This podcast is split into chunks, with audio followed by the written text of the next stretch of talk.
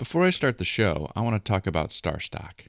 The site has now launched in beta, and you can deposit, purchase cards, view your collection, and flip those cards in the marketplace with more being built.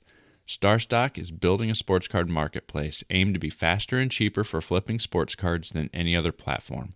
They're currently looking for people who want to submit their cards to sell on the platform.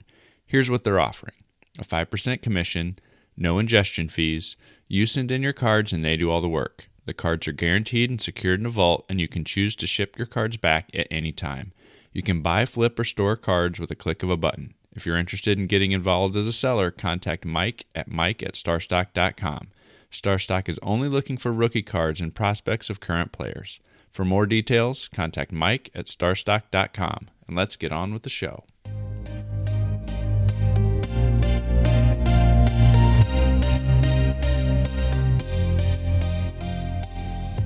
Listening to the Wax Pack Hero Sports Card Minute, a podcast where we discuss both the hobby and business sides of collecting.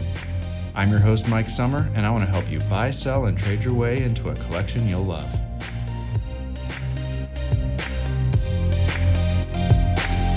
Hello, everybody, and welcome back to the Wax Pack Hero Sports Card Minute. Over the last year or so, my focus on collecting has grown more and more into some vintage things. And as I've talked about before with vintage, it's the character of the cards is more important to me than them being pristine and in mint condition. And so when I'm building my vintage Topps sets, I don't mind if the corners are rounded or it has a little crease. It just kind of helps me imagine who might have had that card and it kind of helps build a story of what kid might have been trading that card when they got it brand new out of a pack. And when it comes to character in cards, there may not be any cards that will have more character than the hostess cards that were produced in the 1970s. You can't find one of those that's in mint condition. And if you do, it's super expensive. But every one of them seems that it has some kind of grease stain. It was cut out of the original cardboard dotted lines by five year old or a six year old, and so it's all jagged, and people got creative with how they cut them out. These hostess cards are full of character, and they're becoming one of my favorite vintage sets to go after. And so I thought I'd spend a few minutes today talking a little bit about the first hostess set in 1975. But before I do that, I want to give a shout out to Underdog Collectibles. They're not going back quite to 1975, but this week on their normal Tuesday break, they're going to be doing an iconic 90s release as well as the usual Tuesday night slate of baseball and basketball releases.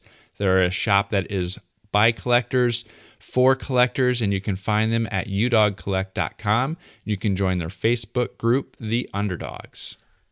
Well, I had a handful of these hostess cards throughout, I don't know, the, the first, the last several years as I was buying collections. More and more of them would have some random cards, and I started to get a few of these hostess cards in there.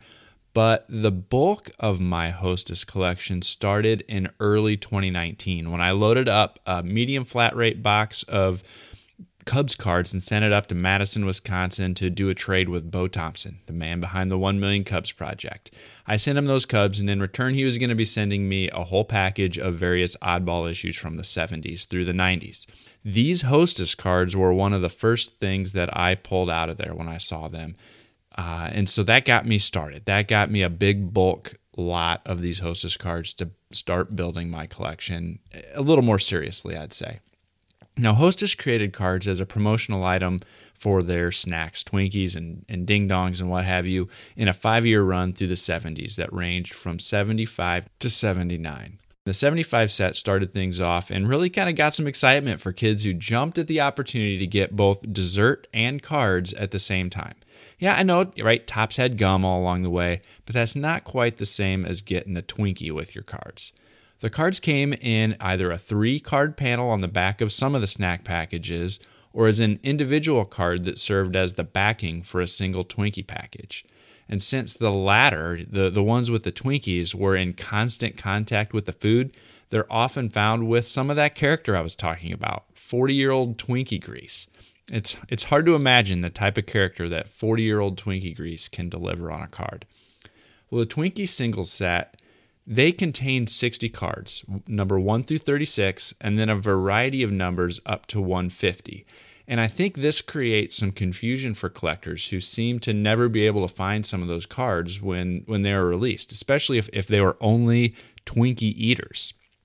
The base set has uh, up to 150 cards, and those were all found on the three card panels.